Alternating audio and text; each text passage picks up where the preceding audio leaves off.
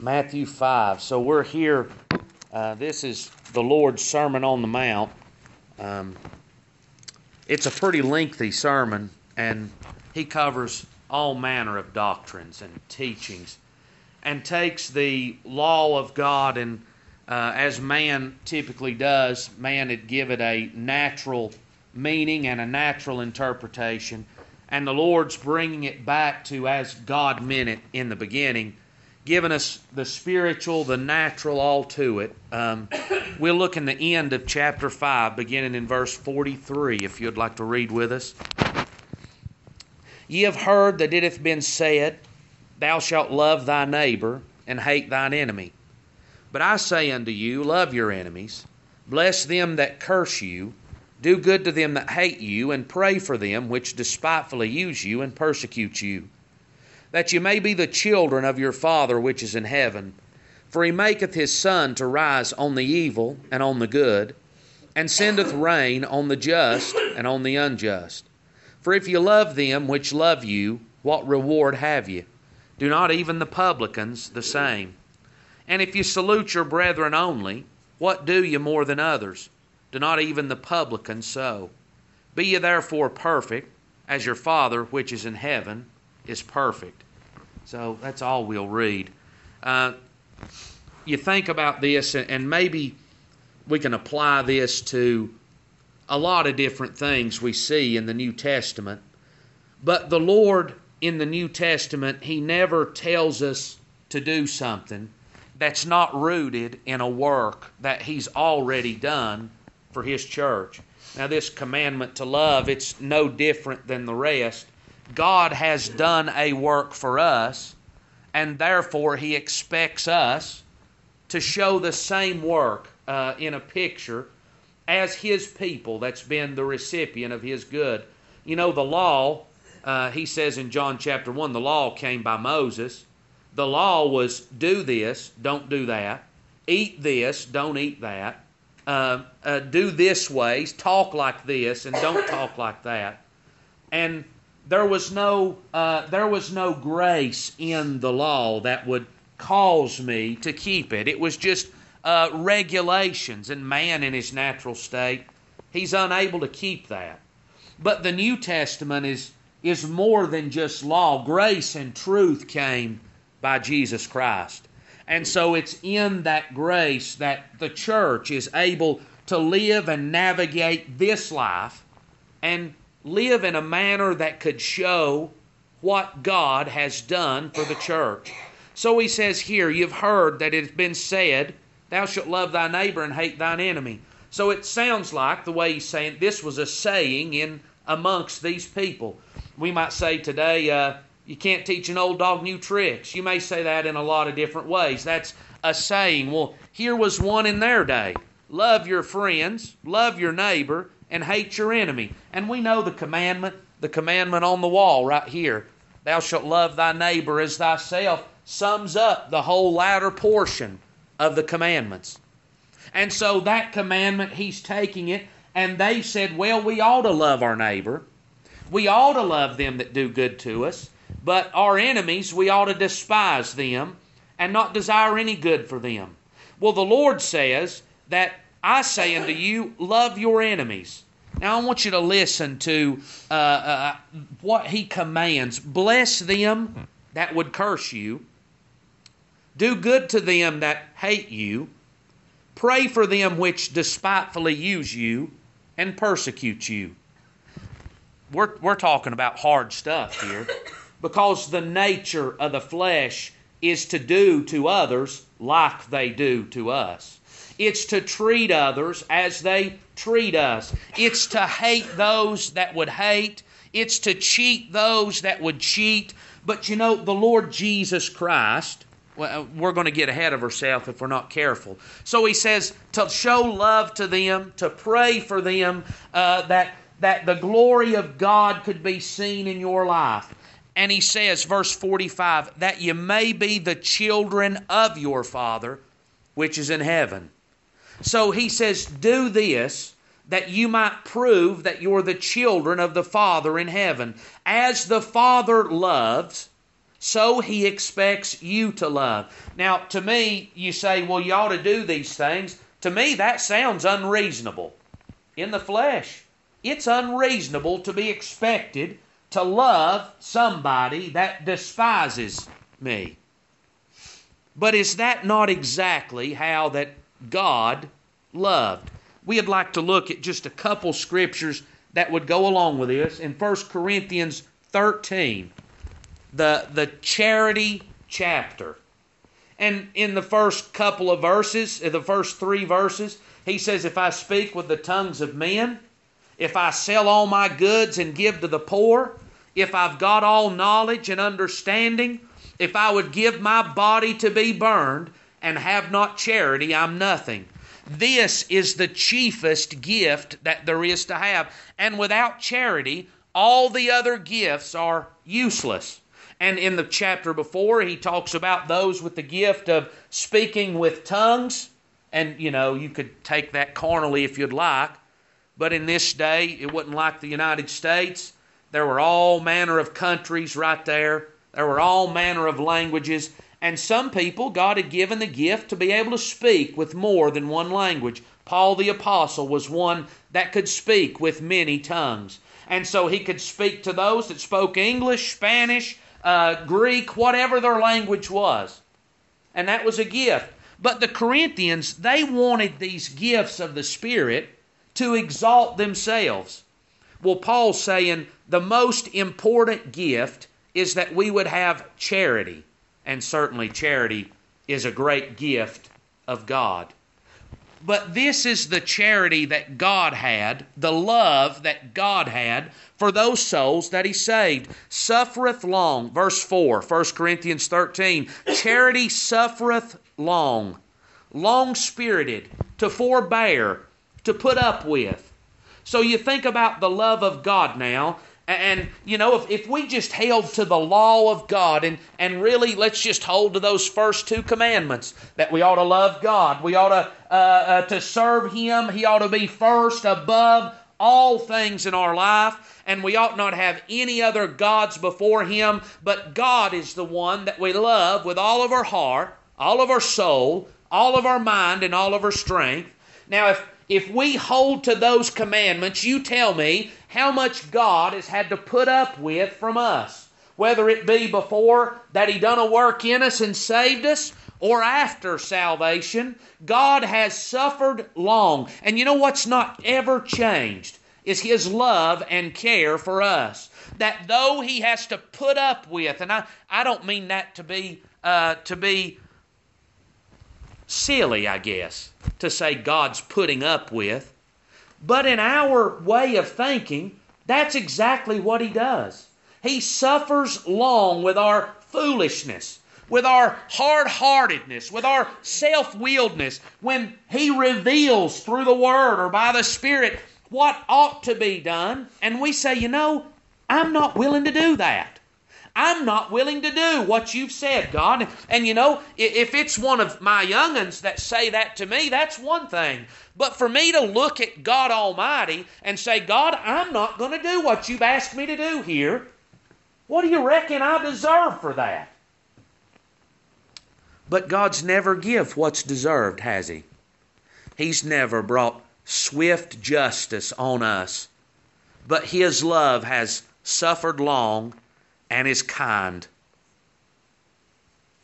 Always caring, thoughtful, desiring the best for his children. Charity envieth not, vaunteth not itself, is not puffed up. So charity doesn't exalt itself above another. And, you think about puffed up, puffed up in, in pride of self. All of these things lead me to a place that I think less of you. I'm exalting me and I'm lowering you down. You know, God, His work and His favor towards His church is always for our good. He sent the Lord Jesus Christ while we were in sin and while we were in rebellion, and Jesus humbled Himself to death, even the death of the cross that we would be brought into the family of God, that our sins could be done away with, that we could receive His righteousness, that we could be forgiven, that we could be adopted, and that we could be in the family of God. And now listen, if He saved us and we live perfect after that, that'd be one thing. But God, we're so far from perfect. I mean, if you're honest, if you're sober minded about what you really are, you tell me God is in it just for Himself and there's no care for you. If God wanted to be exalted, He could do us just exactly like He did Pharaoh. He could let us rebel, harden our heart, and destroy us, and still receive glory out of us. And yet, God is merciful. His love is kind. His love is not about itself, but it's a giving love. The Lord Jesus gave, He gave His body, He gave His life, he gave his heart, his soul on the cross to bring us into the family of God, the ultimate sacrifice. Doth not behave itself unseemly, seeketh not her own, is not easily provoked, and thinketh no evil. So the Lord, when, when they're mocking him, and when they're spitting in his face, and they're punching him in the face, and they're saying, if, if you're able, then why don't you deliver yourself from us? And they pluck his beard out, and, and they mock, and they make fun, and they laugh as he's on the cross, as he's there, and him with the power and the ability to call 12 legions of angels to deliver him from that place. Did he do what was best for him in that situation? Did he? I mean, what would have been best for him would have been delivered from that. But no, he his charity, and this is for his people, his charity was giving of self. It was, as he says here, seeketh not her own. He wasn't seeking what was good for him, but he endured the cross, despising the shame and the torture and the suffering that he endured there. He bore that that we could receive the goodness of God through his sacrifice, is not easily provoked to sharpen alongside. His love is not easily provoked to anger. Now, you think about not easily provoked. When there's real love, God is not easily provoked by my sin. Sins that I don't really know about, sins of ignorance, you could say, that'd be one thing. But when I'm aware of what ought to be done, when I'm aware that I shouldn't do what I'm doing or say what I'm saying, when I do that, wouldn't you say if that was your young'un, that would provoke you? I believe it would. And yet, how often do we provoke God with our actions and with our behavior. But the love of God is not easily provoked, thinketh no evil, rejoiceth not in iniquity, but rejoiceth in the truth.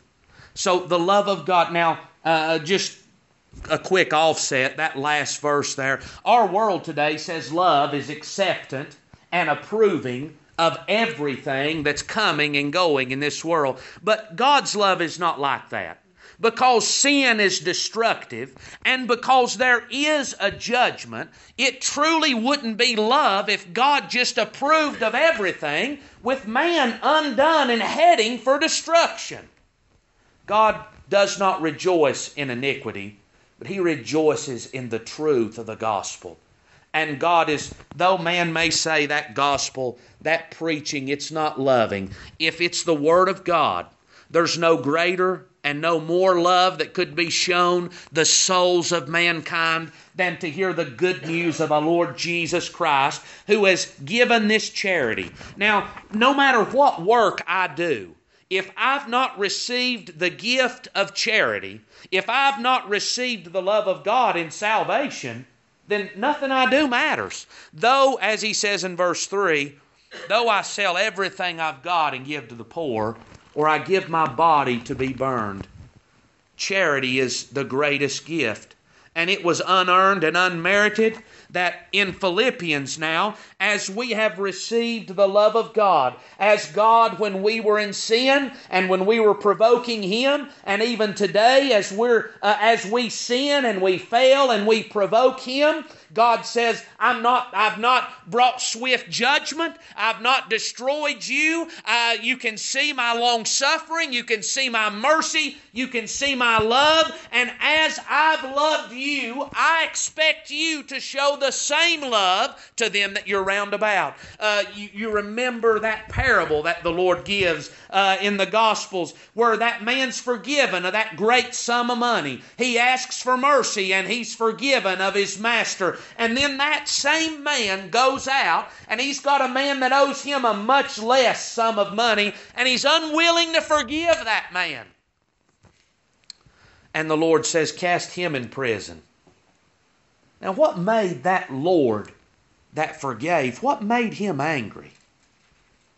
I showed you far greater mercy, and you wouldn't turn and show your fellow man the same mercy that you received.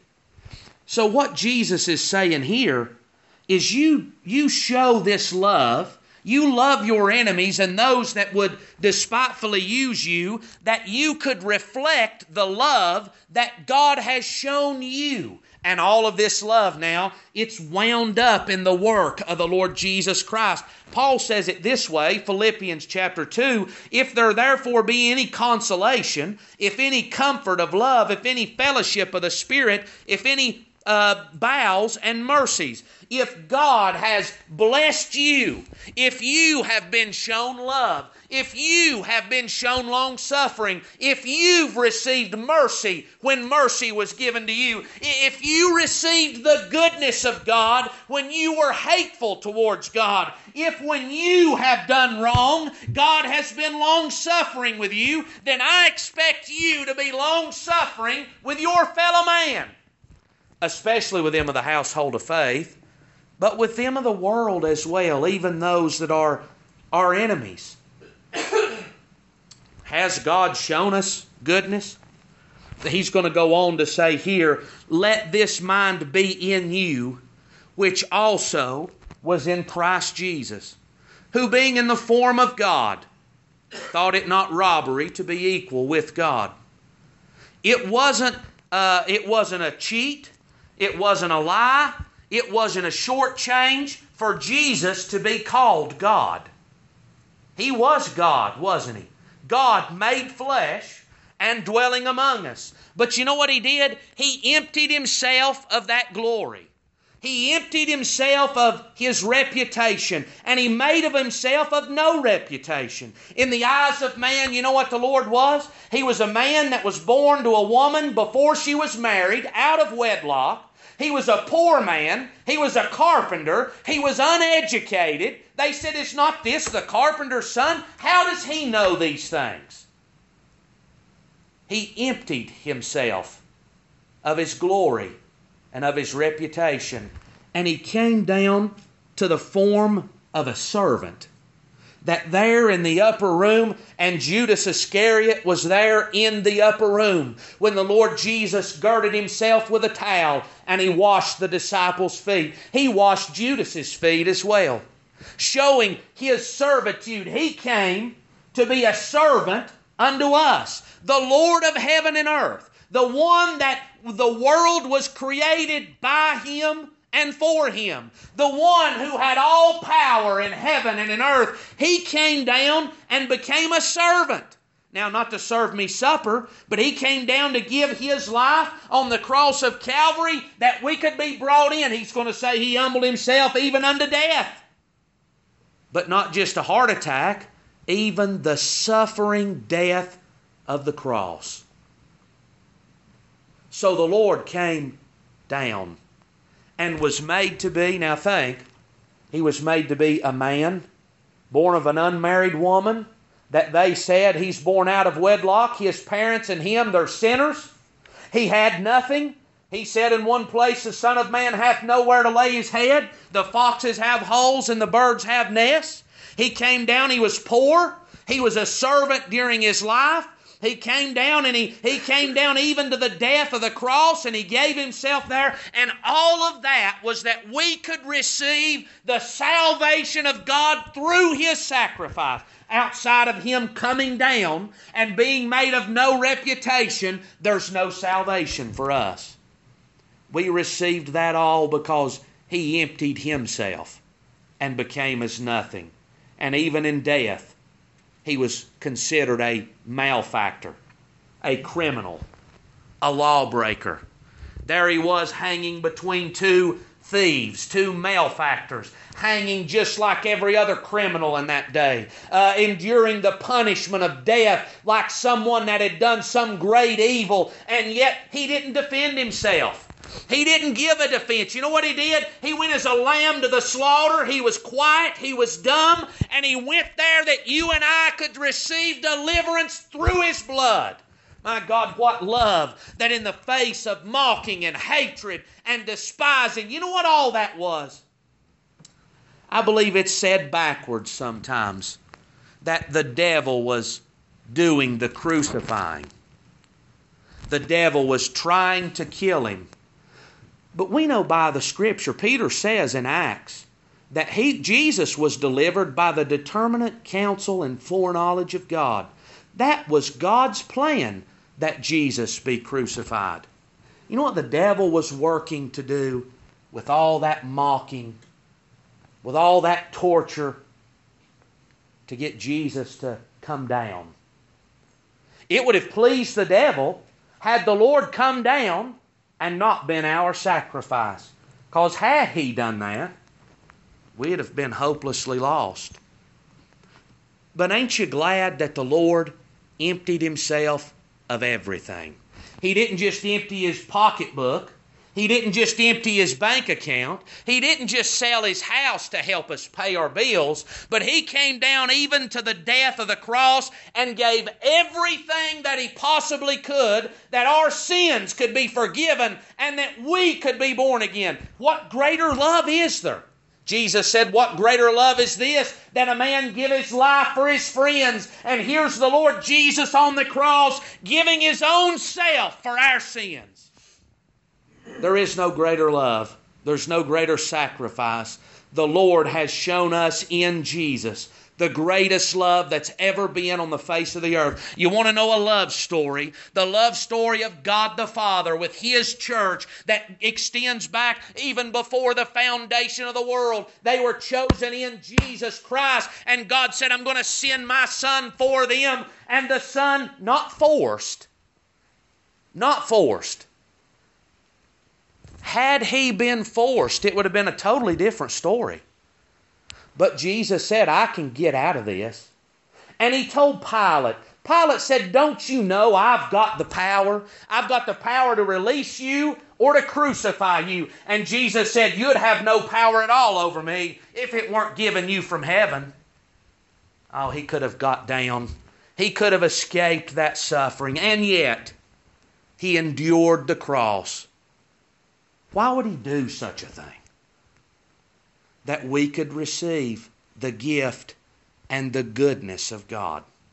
So, as we have received this love, maybe one more place in the Old Testament, just along this lines. Now, Judah has sinned and God has brought judgment on the nation of Judah. This is Second Chronicles 28 Israel has come and, and there's been a great slaughter. There's been a, a, great victory by Israel over Judah because of their sin. And God says in verse number 9 a prophet of the Lord was there whose name was Obed. He went out before the host that came to Samaria and said, Behold, the Lord God of your fathers was wroth with Judah. He hath delivered them into your hand. Ye have slain them in a rage that reacheth up to heaven. And now ye purpose to keep under the children of Judah and Jerusalem for bondmen and bondwomen unto you. But are there not with you, even with you, sins against the Lord your God? So what's he saying? He says, Look, God's allowed you to have this victory because he was punishing Judah for their sins. But now what you're doing is you're you've won this great victory and you're wanting to take all their people back and make them be servants unto you and unto your people. But he says, "Do you not have sins? Could God not bring this same punishment on you as well?" So he's calling them to mind that just as God has punished others, could he not do us as well? Are we not worthy of judgment for what little we've thought of God in the last year? And so he says here, that you may be the children of your Father which is in heaven. What does he expect out of his church? He is that he's saved, that he's washed, that he gave himself for, that he illuminated to their sin, and that he's uh, resurrected and made new creatures out of them, what does he expect out of those folks? That as they have received the goodness and mercy of God, and again, uh, this can't be stressed enough. It was not received because we loved God. God did not love us because I loved him. First John tells us that he we love him because he first loved us. And so any affection that I have for God, it's, it's springing up from the love that He had for me. For me when I was in sin, when I was in rebellion against Him. So He's saying if, if you've received that goodness, if you've received that love, then you ought to be the children of your Father. As your Father has done for you, He expects you to do for those round about us. It's a picture, it's a parable. Now, I want you to think of this in John. In John, he says, How can you love your brother whom you hath seen? Or how can you hate your brother whom you hath seen and love God whom you've not? Is that possible? By the Word of God, it's not possible. It's not possible that I would despise one of the brethren and still love God. Because love for God and love for man, they go right together. What I feel about you is a reflection of how I feel about God. Do you believe that? That's what the Bible would teach. And so that you may be the children of your Father which is in heaven, for he maketh his sun to rise on the evil, the good, sendeth rain on the just and on the unjust. You know, the good and the evil have enjoyed a good day today. There's been good people that's been blessed with a wonderful day in the Lord. There's been evil people that have been blessed with a wonderful day in the Lord. There's been good people that suffered today. There's been evil people that's suffered today. Such is the nature of this life. And so, as God is mindful, not just of those that love Him, not just of those that saved, but as He's merciful to those that are wicked, He expects us to be merciful to those that He allows us to live round about. For if you love them that love you, what have you done? If you only love people that show love to you. Have you done anything special? He's going to say, Do not the publicans do the same? Now, in this day, the publican was a Jew that was a tax collector for the Roman government. And the Jews looked at them as the greatest of sinners because they had betrayed their nation for Rome and they were taking the money of their nation for Rome and for themselves. They were the lowest of the low in the eyes of the Jewish religion. And Jesus said, even the, the lowest of the low, they love them that love themselves. They love them. So, really, if we only love those that are good to us, we've done nothing better than what a wicked, degenerate, uh, rebellious world towards God does. You know what God wants out of His church? That we live radically different than a world that's unregenerate. Should is that something that uh, is so unreasonable that here's a man that, like we read this morning in Ephesians 2, a man that's still dead in trespasses and sins, a man that's blinded and under the power of the devil, a man that's following the natural course of this world. Is there anything wrong with the fact that a man that's been saved, received the grace of God, indwelled by the Spirit, and received the goodness of God, should that man live different than the other? Wouldn't you expect that to be? That a man that's been saved and changed and God shown mercy, should his behavior not be different from one that's under the power of the devil? I'm, there's no argument there. Absolutely, it ought to be different. And so you be, as your father, for if you love them which love you, I've, I've told this to my boys, and I, I believe this is true. The easiest reaction is to fight back. That when you're mistreated, the easiest reaction is to fight. And among men, that's the mighty men there. The ones that fight back. The ones that won't put up with anything. But you know what really takes power? Is to love when you're hated. The world can fight back. The world can be hateful one with another. The world can mistreat. And the world can be wicked. But what shows what a real man and a real woman of God is, is that when they're hated, they still love. They're still merciful. They're still because that is against the nature of our flesh. That goes against the course of this world. As God has delivered us from worldliness, we ought to live separate from worldliness. He's looking for there to be a difference in His people from the rest of the world. Do not even the publicans the same? And if you salute your brethren only, to enfold in the arms is what that means. Do not even the publicans so? Don't the publicans salute their brethren? You ever been somewhere and they somebody won't speak to you? You know they seen you.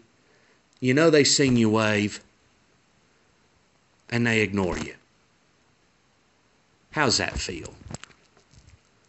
Does that aggravate you?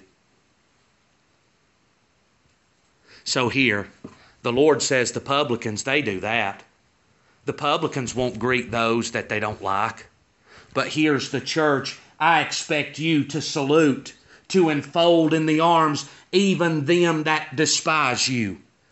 I expect you to show love because when you despised me, when you would have been the one that was at the foot of the cross yelling, Crucify him. When you would have been the one that was there saying, Why don't you come down and save yourself if you're really the Son of God? There he was giving himself for you. His arms was outstretched for you when you hated him while you were yet sinners. You've received such wondrous love. God says, Now show that love to a world that is loveless. Show that word, show that to a world that is still undone and under the power of Satan. Be ye therefore perfect, even as your Father which is in heaven is perfect. Now, sometimes we'll read that and we'll think, well, boy, that's out of reach. We can't do that. We might as well forget that. But you remember, don't take it literally. I, I recognize that we'll never be perfect in this world, in this flesh. I realize that. But I don't believe that's what he's commanding.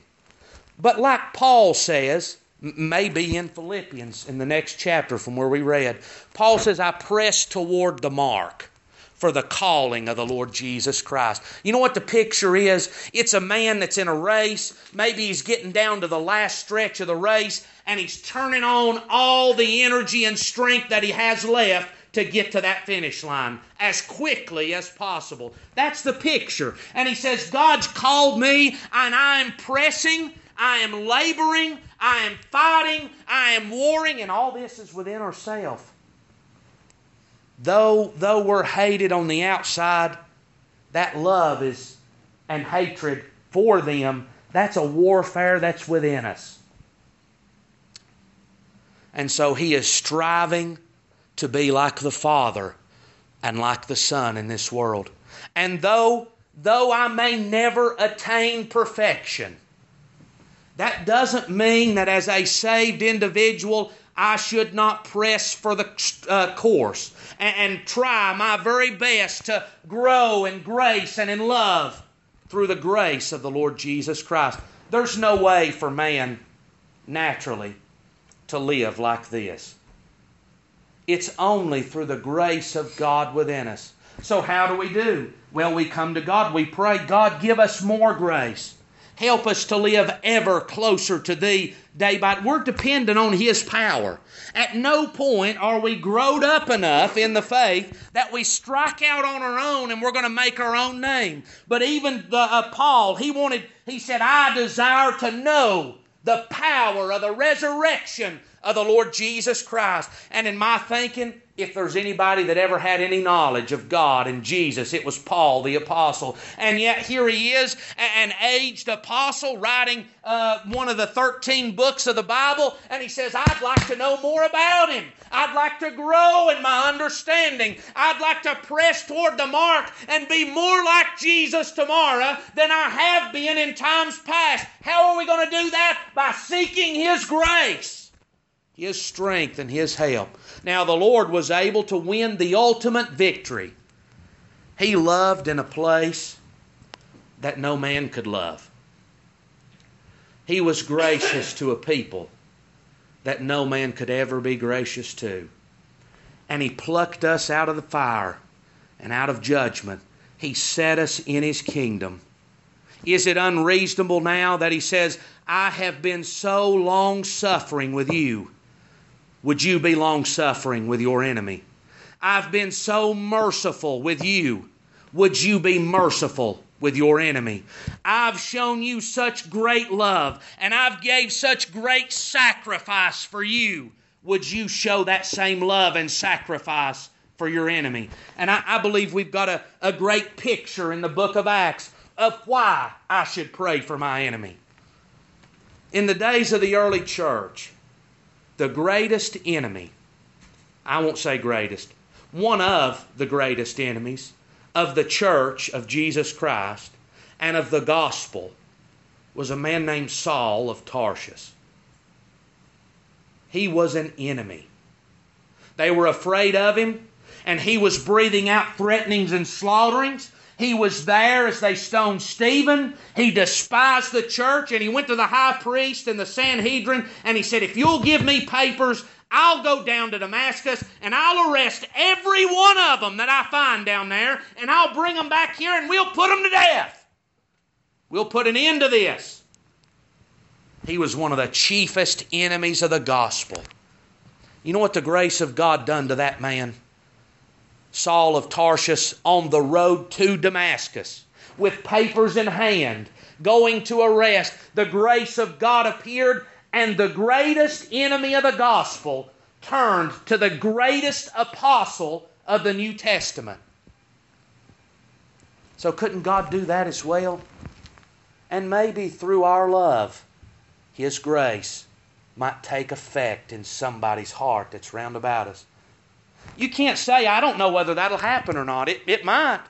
That can you see there that is Stephen and what a what a gospel message that Stephen preaches there at the day of his trial. And as they grit their teeth and their anger rises up against Stephen for the message that he preached, and they begin to throw stones at him, and he's being pelted with stones. Now they're going to stone the man to death, and he cries out, God forgive them, they know not what they do and the grace of God through that love. The grace of God, I believe Paul's heart was pricked there. Now, he's going to get worse until the Lord appears and says, Why do you persecute me? He didn't think he was persecuting the Lord, it was this church that he was after. But the grace of God took the greatest enemy that the church had and made him the greatest apostle in that day. And God's power is able to do the same thing for those round about us as well. That through the church, this love of God is seen in the community, and maybe one of the greatest enemies could be delivered from their sin, could be changed and turned around, and be the greatest friend that we ever have. The only reason we're here is because God has shown us mercy. If anybody else is going to be here, it's going to be because God's shown mercy. God is not asking too much of us that we show mercy as He has for us. And I, I, believe I believe we could say it just like this. God doesn't expect you to do anything more than what He did for you. That's not unreasonable, is it? That may not sound like much, but that is a mouthful if I could, I, have heard Danny Little, I'm sure a lot of you know Danny Little. I've heard him say many times, if I could be as good to the Lord as the Lord's been to me, I'd be satisfied. Will he ever be that? He'll never be that. But may we strive for that mark, that our lives might be more and more conformed to the image of the Son of God as we live, move, and have our being in this world.